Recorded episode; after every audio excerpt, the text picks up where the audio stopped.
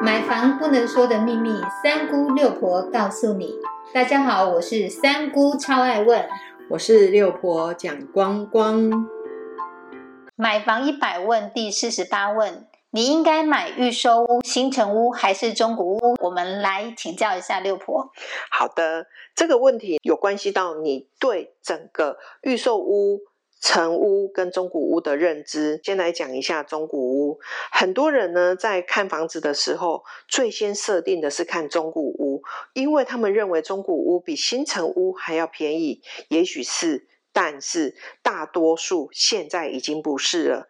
因为现在的中古屋开价都贴近新城屋了。以目前来讲，一百一十年的市场，中古屋的开价其实跟新城屋都已经差不多了。中古屋要买卖，你还必须要多付一笔服务费，大概是百分之二。这个百分之二是给我们所谓的中介方。既然你是买了中古屋，就要了解你必须要整修。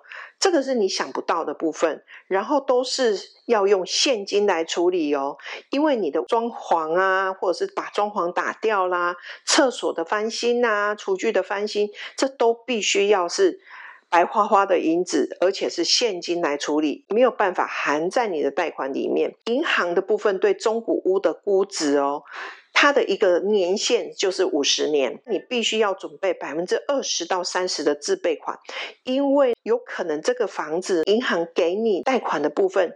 有可能五十六十七十趴，如果你的地点又不是非常的市中心呢？银行现在在估价的部分，它是趋近于保守哦。再来，我们要了解屋况的部分，前屋主呢，他只保护你交屋之后的六个月，很多的维修状况都出现在六个月之后。很巧是吧？所以如果在你的呃买了中古屋之后，它六个月之内没有下雨，然后第七个月下雨又刮台风，那么不好意思，还是你自己要去处理。很多人就在问说：“哎呀，中古屋要怎么看？”说实在的，我们都没有办法在第一个时间去判断这间。中古屋的屋况的部分，还有一个重点，你不可能请验屋公司先去验你这间中古屋的屋况。你今天要去请验屋公司先去帮你验的时候，你有可能都已经付了百分之百的自备款的部分，这个时候你才能够请验屋公司进去帮你做验屋的动作。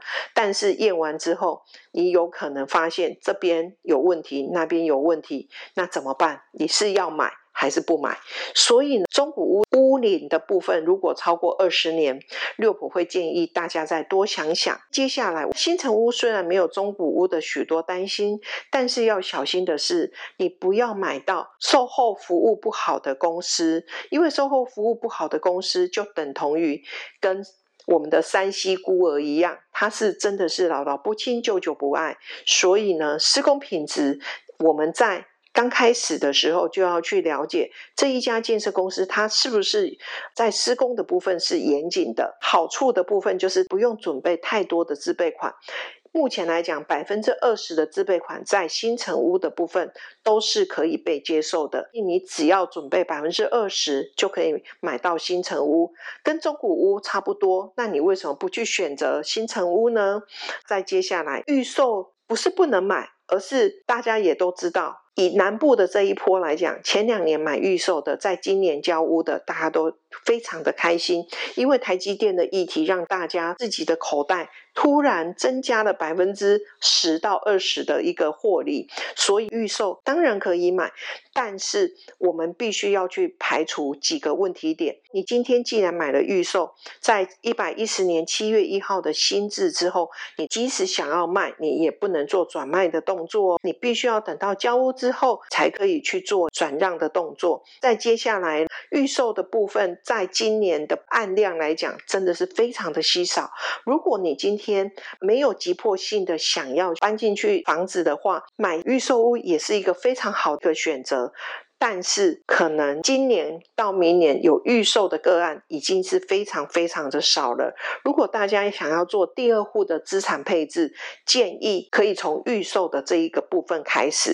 如果还是有问题呢，那就不要客气，就尽量在呃底下来留言提问哦。谢谢六婆的解说，真的是太详细了。建议大家多听几次本集六婆的分析之后，再决定到底要买中古屋还是新城屋或者是预售屋。